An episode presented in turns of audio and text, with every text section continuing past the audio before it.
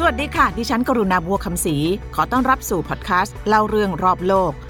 พอดแคสต์นี้จะเป็นการสรุปรายการรอบโลกบายกรุณาบัวคำศรีที่เพิ่งจะจบซีซั่น2 ไปให้กระชับขึ้นในบรรยากาศใหม่ ขอเชิญทุกท่านออกเดินทางไปพร้อมกันเลยค่ะ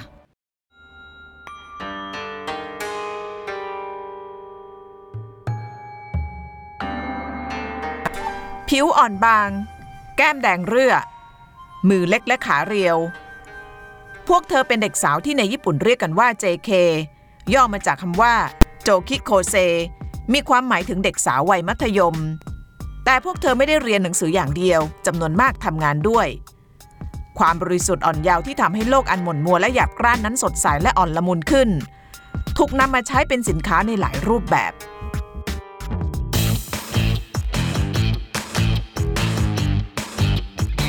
อากิฮาบาระ ย่านขายเครื่องใช้ไฟฟ้าและสินค้าอิเล็กทรอนิกส์ยอดนิยมสำหรับนักท่องเที่ยว เมื่อตกค่ำความคึกคักและสว่างไสวด้วยป้ายไฟยักษ์ ที่นี่เปลี่ยนกลายเป็นแหล่งธุรกิจของเหล่าเด็กสาวที่มาทำงานพาร์ทไทม์หารายได้พิเศษ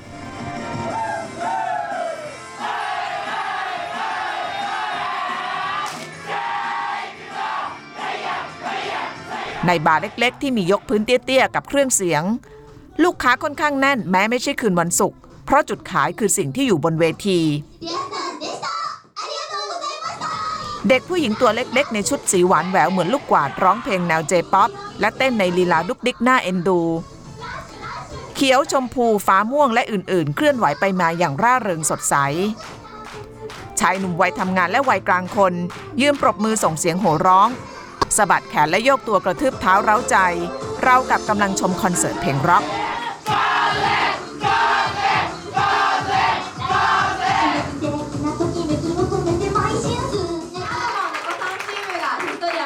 หลังจบการแสดงคอนเสิร์ต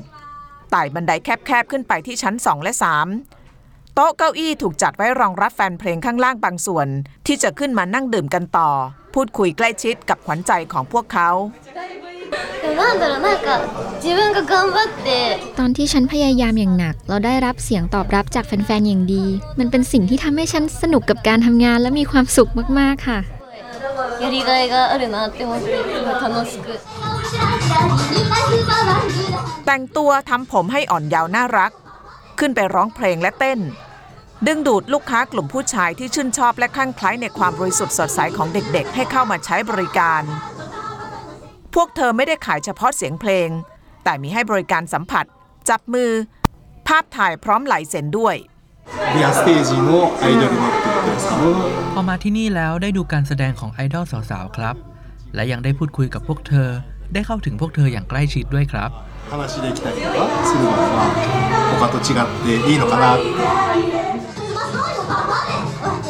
ร่างเล็กๆ ในเสื้อแขนพอง กระโปรงฟูเป็นชั้นๆ เหมือนขนมหวาน ผมหน้าม้ามัดแกละสองข้าง ดูน่ารักหน้าทนุถนอมคล้ายตุ๊กตาเด็กเล่น ในเวลาดึกดื่นค่ำคืนเช่นนี้ เด็กสาววัยนี้ในหลายสังคมอาจจะอยู่ที่บ้านแล้ว หรือไม่ก็ใช้เวลาอยู่กับเพื่อนและครอบครัว แทนที่จะทำงานบริการลูกค้าที่ส่วนใหญ่เป็นผู้ชายวัยทำงานหรือวัยกลางคน แต่สำหรับพวกเธอ นี่คือการทำตามความใฝ่ฝัน そうですね昔から結構いらっしゃいますよねアイドル ไอดอลมีมานานแล้วค่ะ แต่ส่วนใหญ่จะเป็นศิลปินเดี่ยวๆมากกว่า พอมีวง AKB48 หรือ Morning Musume เกิดขึ้นมา คุณก็เริ่มสนใจและชื่นชอบไอดอลแบบกลุ่ม ฉันได้ดูและฟังเพลงของพวกเธอตั้งแต่ฉันยังเด็กๆ เลยกลายมาเป็นแฟนเพลงของพวกเธอค่ะ まあちっちゃい時から触れ合ってるので確かになんていうか AKB とかもあの小学 ฉันได้ดูและฟังเพลงของพวกเธอตั้งแต่ฉันอยู่ประถม และก็มีแอนิเมะต่างๆ ที่เป็นเรื่องราวของไอดอล ทุกวันนี้เด็กๆที่ชื่นชอบแอนิเมะมีโอกาสได้รู้จักกับไอดอล และนั่นทำให้พวกเธอมีความฝันที่อยากจะเป็นไอดอลค่ะ 多いんじゃないかなと思います ในญี่ปุ่นมีคำเรียกกลุ่มนักร้องที่ว่าไอดอล พวกเธอต้องมีภาพลักษณ์ที่สะอาดสดใส บุคลิกโดดเด่น ทำงานในแวดวงบันเทิงได้หลายด้าน ทั้งร้องเพลง เป็นพิธีกรหรือเดินแบบ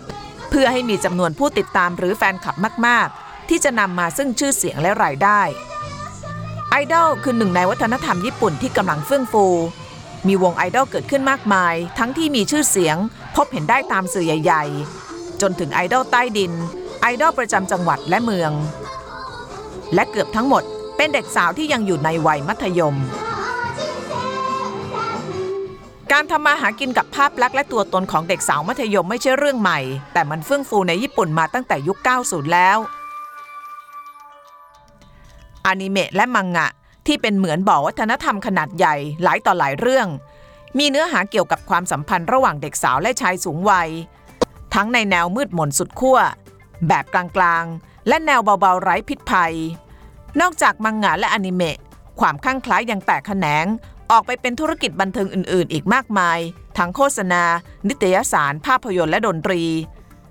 และในบางครั้ง ข้ามเส้นเลยไปจนถึงการค้าบริการทางเพศ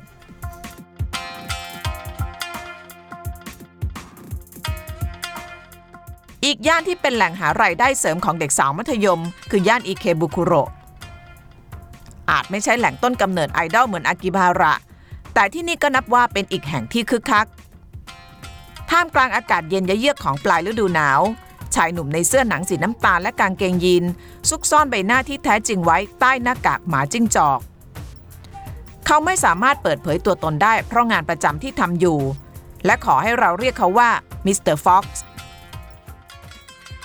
มิสเตอร์ฟ็อกซ์ชวนเรามาย่านนี้เพื่อสัมผัสกับชีวิต และธุรกิจสีเทาของเด็กในชุดนักเรียนมัธยม ในวงการเรียกธุรกิจนี้กันว่าธุรกิจ JK JK ย่อมาจาก女子高生แปลว่านักเรียนสาวมัธยม เป็นธุรกิจที่มีจุดขายที่ความน่ารักสดใสของเด็กสาวเหมือนกับไอดอล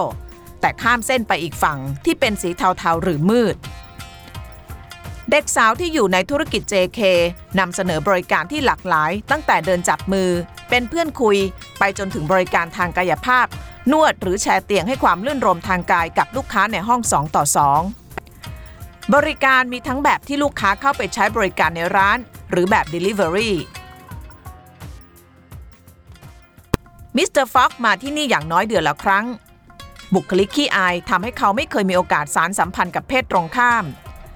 การใช้บริการ JK ส่วนหนึ่ง คือการเติมเต็มในสิ่งที่ไม่สามารถทำได้ในช่วงเรียนมัธยม วันนี้เขาใช้บริการแบบ Delivery นั่นก็คือการ book สาว JK ผ่านทางเว็บไซต์เจ้าประจำสถานที่พบกัน คือในห้องเล็กๆ ของโรงแรมในย่านนี้ เป็นโรงแรมที่ดูเหมือนเปิดขึ้นมาเพื่อการนี้โดยเฉพาะมิสเตอร์ฟ็อกซ์นั่งรออยู่ไม่นาน เด็กสาว JK ก็ปรากฏตัวขึ้นในชุดเครื่องแบบนักเรียนมัธยม กระโปรงบานสีเข้มนั้นสั้นเลยหัวเข่าไปมากกว่าคืบ ในห้องที่เป็นส่วนตัวมิสเตอร์ฟ็อกซ์เอนร่างลงบนเตียง เด็กสาวเริ่มการให้บริการตามที่ได้ตกลงกันไว้ ที่เราเห็นคือการให้บริการแบบ standard หรือพื้นฐาน คือนอนจับมือนั่งอิงแอบหรือนวดตัวกัน แต่ในบางกรณีลูกค้าจะมีการขอในสิ่งที่เรียกว่า secret option หรือคำสั่งพิเศษ ที่จะทำให้ลูกค้าสามารถซื้อบริการทางเพศกับเด็กสาวได้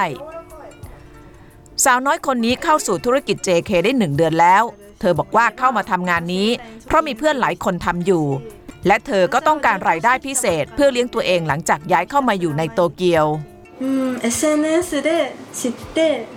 こういう仕事もあるんだって知ったのと ฉันเคยเห็นงานแบบนี้ผ่านทางโซเชียลมีเดียค่ะ และก็เห็นคนทำงานนี้ได้เงินดี และตัวฉันเองก็มีปัญหาทางครอบครัว เลยคิดว่ามาทำงานนี้ก็น่าจะทำให้มีรายได้เพิ่มขึ้นค่ะ ら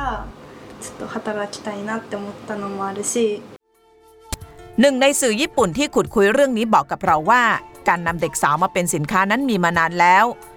เมื่อ 10 ปีที่แล้วเขาทำรายงานพิเศษเรื่อง Magic Mirror ธุรกิจที่ให้เด็กสาวสวมเครื่องแบบนักเรียนมัธยม นั่งอาขาบนโซฟา ให้ลูกค้าผู้ชายที่อยู่อีกด้านหนึ่งของกระจกดู โดยที่พวกเธอมองไม่เห็นปฏิกิริยาของลูกค้า まあ多分そこって明確な答えはないと思うんですよねあの個人の趣味だったり ไม่มีเหตุผลที่ชัดเจนว่าทำไมผู้ชายญี่ปุ่นถึงชอบเด็กสาวครับ อาจเป็นเพราะธุรกิจเรื่องเพศของญี่ปุ่นนั้นเปิดกว้างและหลากหลาย ไม่ใช่แค่การมีเพศสัมพันธ์กับผู้หญิง แต่อาจเป็นแค่การนั่งดูซึ่งมีหลากหลายวิธีในการเข้าถึงเรื่องเพศ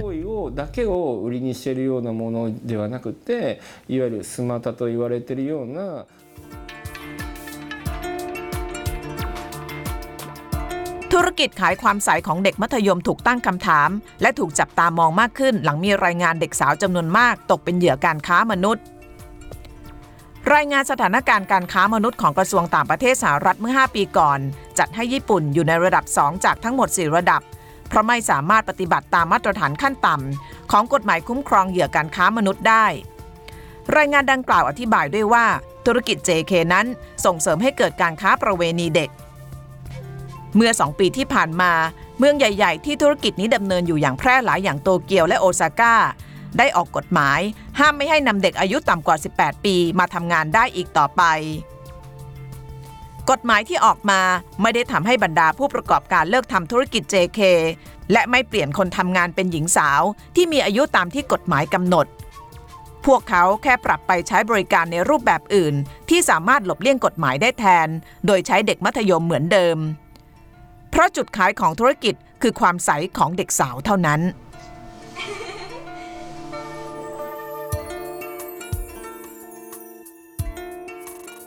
หัวมุมถนนมุมหนึ่งในย่านอากิฮาบาระ เด็กสาวในชุดฟูฟ่องน่ารัก ยืนถือป้ายเชิญชวน ให้คนที่เดินผ่านไปผ่านมาเข้ามาใช้บริการคาเฟ่ต่างๆ ก่อนหน้านี้พวกเธอหลายคนสวมใส่เครื่องแบบนักเรียนมาทำงาน แต่หลังจากทางการออกกฎหมายห้ามใช้ชุดนักเรียนเพื่อกิจกรรมทางธุรกิจ เครื่องแบบของพวกเธอจึงเปลี่ยนมาเป็นชุดอื่น ๆ แทน รวมถึงการให้บริการก็มีการเปลี่ยนรูปแบบไปด้วย ป้ายไฟเล็กติดอยู่หน้าตึกเขียนว่า iPhone Cafe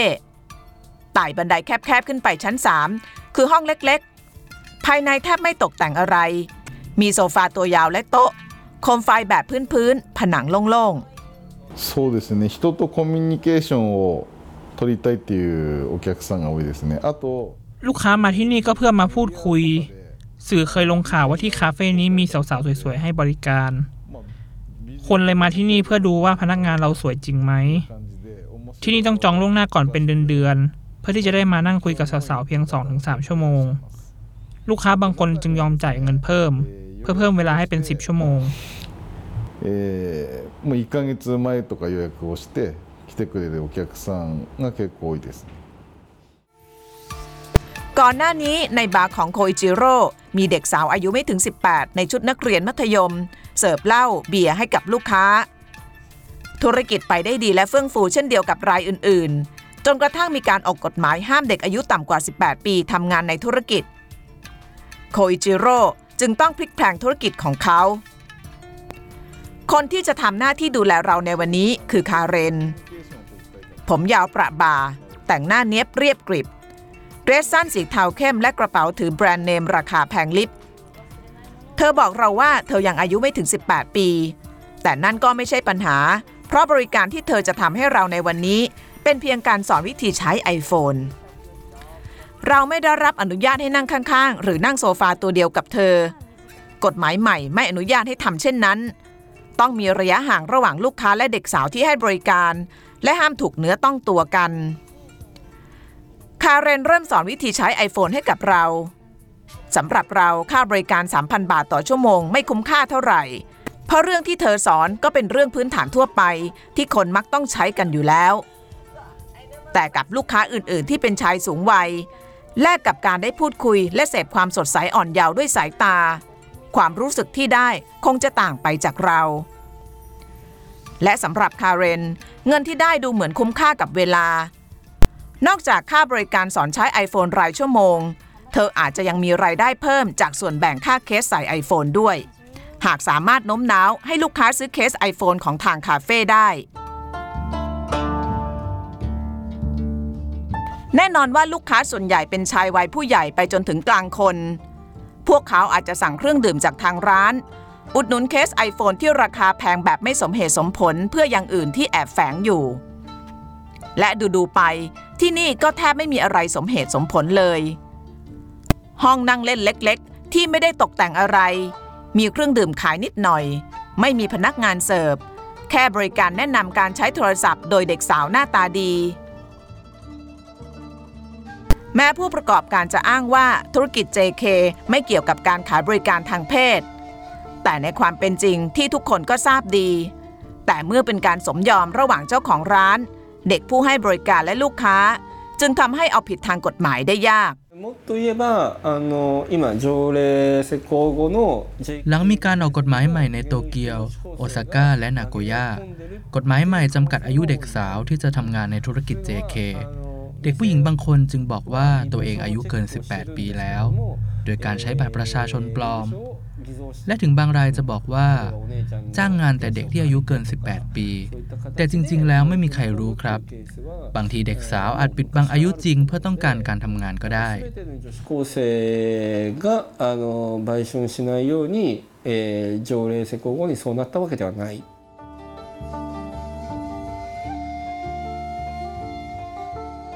ในญี่ปุ่น กลุ่มเด็กนักเรียนชั้นมัธยมปลาย นับว่ามีความกดดันทางสภาวะจิตใจมากที่สุด เหตุเพราะการแข่งขันด้านการศึกษาที่สูง นอกจากนี้ความมั่งคั่งและความก้าวหน้าทางเทคโนโลยี ก็เป็นสิ่งกล่อมกล่าวให้เด็กๆ ก้าวสู่ความเป็นวัตถุนิยม เด็กสาวที่ก้าวเข้าสู่ธุรกิจ JK นั้นหลักๆ มาจากเรื่องเงิน บางคนมาจากครอบครัวยากจนหรือแตกแยก บางคนพอมีพอกิน แต่ต้องการมากกว่านั้น そうですね私の家は、まあ、母子家庭なので แม่ของฉันเป็นคุณแม่เลี้ยงเดี่ยวค่ะ ฉันจึงต้องหาเงินเพื่อช่วยค่าใช้จ่ายที่บ้าน ที่ญี่ปุ่น การที่เด็กวัยนักเรียนจะหางานที่มั่นคงได้ มันเป็นไปได้ยากค่ะ ฉันอยากหาเงินเพื่อเลี้ยงดูตัวเอง และช่วยแบ่งเบาภาระแม่ได้อะค่ะ にもまあ自分のためにも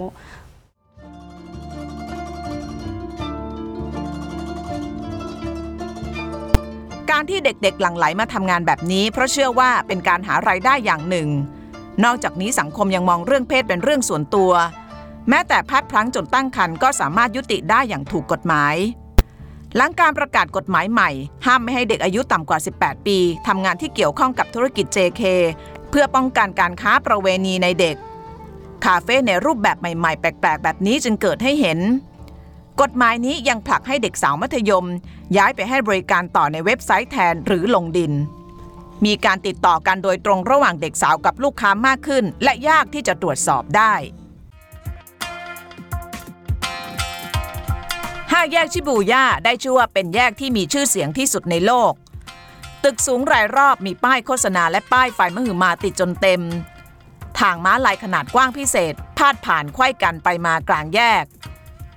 ทันทีที่สัญญาณคนข้ามถนนเป็นสีเขียว คลื่นมนุษย์จะหลั่งไหลมาจากฝั่งหนึ่งไปอีกฝั่งหนึ่งราวกับมหกรรมอะไรบางอย่าง ในกลุ่มคนเหล่านี้มีเด็กสาวมัธยมปะปนอยู่ไม่น้อย พวกเธอบางคนอาจจะกำลังเร่งรีบไปทำงาน งานพิเศษรายได้ดีที่มีช่วงเวลาทำไม่มากนัก ก่อนที่จะอายุมากไปกว่านี้